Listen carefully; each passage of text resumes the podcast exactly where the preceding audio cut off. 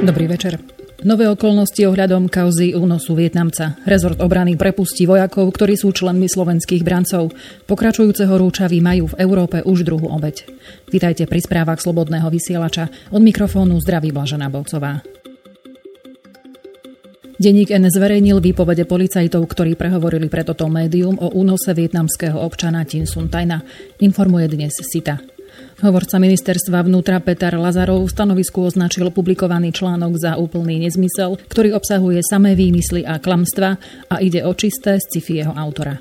Slovenské orgány sa podľa Lazarova úmyselne žiadnym spôsobom nepodielali na únose vietnamského občana do zahraničia. Ako včera napísal denník N, omámený Tin Suan Tain nastupoval na bratislavskom letisku v Lani 26. júla do slovenského vládneho špeciálu po schodíkoch ako posledný. Z každej strany ho pod pazuchou držal jeden príslušník vietnamskej tajnej služby.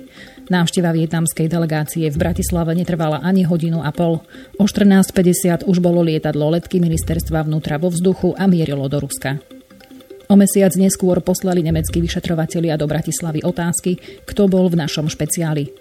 Ako ďalej uvádza denník N, Frankfurter Allgemeine Zeitung píše, že nemeckí vyšetrovatelia už nepochybujú, že sme Vietnamca pomohli uniesť špeciálom.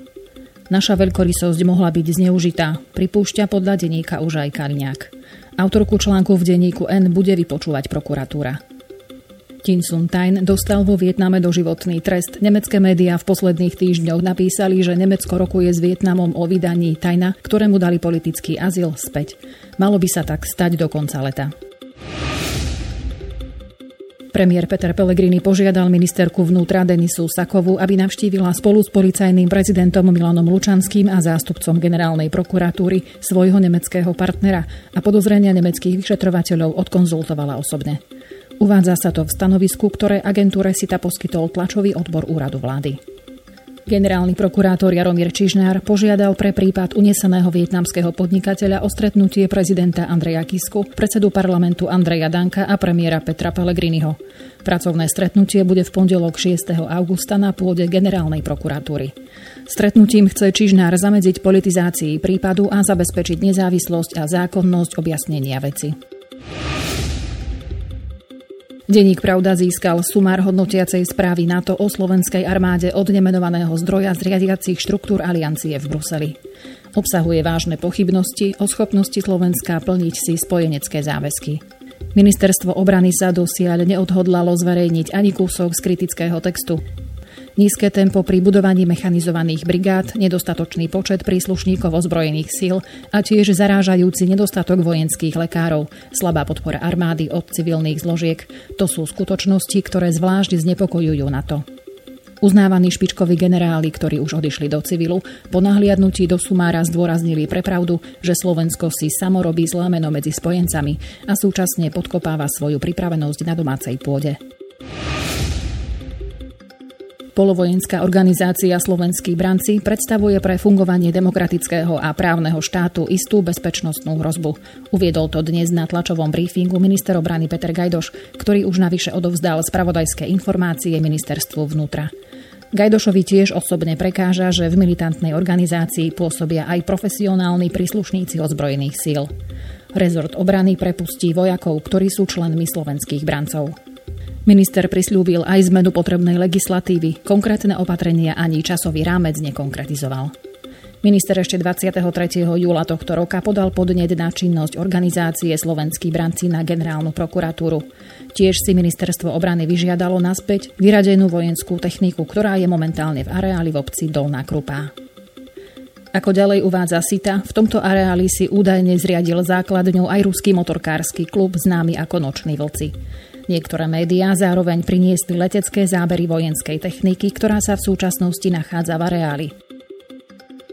O nedovolenom monitorovaní areálu informoval na svojej facebookovej stránke Jozef Hambálek, šéf nočných vlkov na Slovensku, ktorý stojí za vytvorením areálu v Dolnej Krupej, prezentovaného ako centrála motorkárskeho klubu. Hambálek uviedol, že polícia zadržala a vypočula ľudí, ktorí ovládali dron nad spomínaným areálom.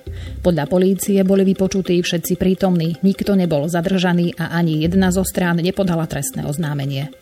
Ako píše portál Aktuality, keď objekt preverovala polícia, uviedla, že v prípade techniky ide o historické exponáty. Vraj žiadny priestupok ani trestný čin nezaznamenala.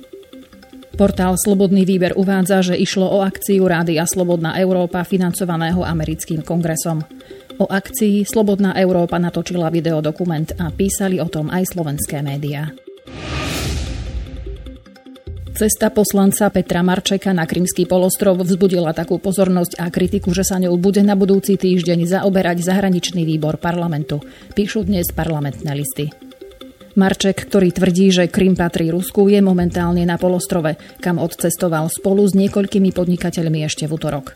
Vrátiť by sa malo v nedeľu a nasledujúci týždeň po jeho návrate má zahraničný výbor Národnej rady prijať odmietavé stanovisko v reakcii na Marčekové tvrdenia o tom, že Krym je ruský.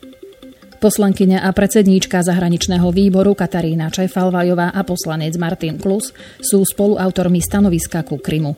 Vo vyhlásení sa píše, že výbor podporuje vyhlásenie Ministerstva zahraničných vecí v súlade so spoločnou pozíciou členských krajín EÚ a NATO.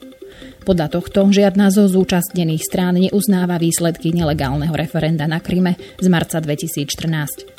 Pripojenie polostrova k Ruskej federácii porušilo základné princípy medzinárodného práva a narušilo zvrchovanosť a územnú celistvosť Ukrajiny, píše sa v stanovisku.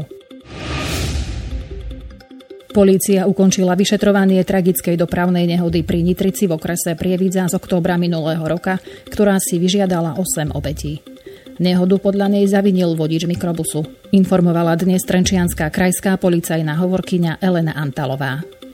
Na základe toho podľa nej prievický policajný vyšetrovateľ zastavil trestné stíhanie vo veci prečinu všeobecného ohrozenia z dôvodu neprípustnosti, keďže nie je možné trestne stíhať niekoho, kto zomrel. K tragickej dopravnej nehode mikrobusu a nákladného vozidla došlo 14. októbra 2017 skoro ráno na ceste medzi Hornými Vestenicami a Nitrianskými Sučanmi. Výskumníci z Národného lesníckého centra dlhodobo upozorňujú na nepriaznivý stav v dolinách Vysokých Tatier, kde v dôsledku bezzásahovosti odumierajú stromy. Dôsledkom toho majú prívalové dažde čoraz ničivejšie dopady na prírodu aj majetok. Počas júla došlo v Tatrách k mimoriadnej situácii, keď počas dvoch dní napršalo vyše 100 mm zdrážok. Ide o výnimočnú intenzitu zrážok a podobné situácie zrejme budú s prebiehajúcou zmenou klímy čoraz častejšie a je potrebné hľadať preventívne opatrenia v manažmente krajiny, ktoré budú minimalizovať materiálne škody i negatívne dopady na prírodu uviedol Ľuboš Halvoň, generálny riaditeľ Národného lesníckého centra. Júlové záplavy v Tatrách boli podľa generálneho tajomníka služobného úradu Ministerstva pôdohospodárstva a rozvoja vidieka Jaroslava Regeca priamým dôsledkom bezprecedentnej nečinnosti orgánov ochrany prírody, uviedol dnes na tlačovej konferencii v Tatranskej Javorine. Ako zdôraznil aj riaditeľ štátnych lesov Tanapu Pavol Fabian, odvtedy, čo ochranári presadzujú bezzásahový režim, je situácia z roka na rok horšia a dochádza nielen k vážnemu povodňovému, ale i požiarnému riziku pre obyvateľov i návštevníkov tejto oblasti. Výstrahu druhého stupňa pred vysokými teplotami vydal opäť Slovenský hydrometeorologický ústav pre juhozápad i západ Slovenska. V Bratislavskom, Trnavskom, Nitrianskom i časti Trenčianského kraja mala vystúpiť teplota na 35 stupňov Celzia. Horúce počasie prinesú aj víkendové dni. Počas zajtrajšieho popoludnia meteorológovia očakávajú, že k 35 stupňom sa teplota môže vyšplhať na juhozápade i juhovýchode Slovenska. Výrazne nad 30 stupňov Celzia má byť aj počas nedele. Ako informuje ČTK, pokračujúce teplá, ktoré zasahujú veľkú časť Európy, majú v Španielsku už druhú obeď. Po robotníkovi, ktorý zomrel pri stavbe diálnice, doplatil na prehriatie organizmu aj 78-ročný poľnohospodár, pracujúci v tom istom regióne na svojom poli. Na juhu Pirenejského polostrova dnes teploty mali podľa meteorológov dosiahnuť až 45 stupňov a cez víkend môžu vzrásť ešte vyššie. Nebývalo vysoké teploty panujú v celej Európe od Škandinávie po Grécko. Najviac pritom ukazujú teplomery v Španielsku a Portugalsku. Holandsko v dôsledku pretrvávajúceho sucha a poklesu hladiny riek oficiálne hlási celoštátny nedostatok vody. Uviedol to spravodajský server Dutch News s odkazom na včerajšie údaje Ministerstva pre infraštruktúru. Deficit vody sa netýka len niektorých vymedzených oblastí, ale stal sa problémom celoštátnym. Pokles hladiny riek komplikuje situáciu v lodnej doprave. Nastáva úhyn rýb a hrozí rozšírenie botulizmu. Premnožili sa aj riasy. Dodávky pitnej vody zatiaľ nie sú ohrozené. Ministerstvo však spotrebiteľov vyzvalo, aby neplitvali pitnou vodou. Európska komisia oznámila, že v reakcii na najnovšie migračné tlaky udelila Španielsku dodatočnú pomoc 3 milióny eur. Peniaze boli vyčlenené v rámci Fondu vnútornej bezpečnosti a sú považované za núdzovú pomoc pre španielskú vládu, ktorá čelí narastajúcemu migračnému tlaku z brehov Afriky.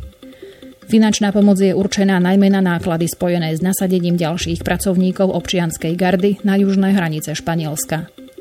Dodatočné zdroje sa pripisujú k sume 32 miliónov eur, ktorú Únia vo forme núdzového financovania poskytla Madridu od začiatku júla.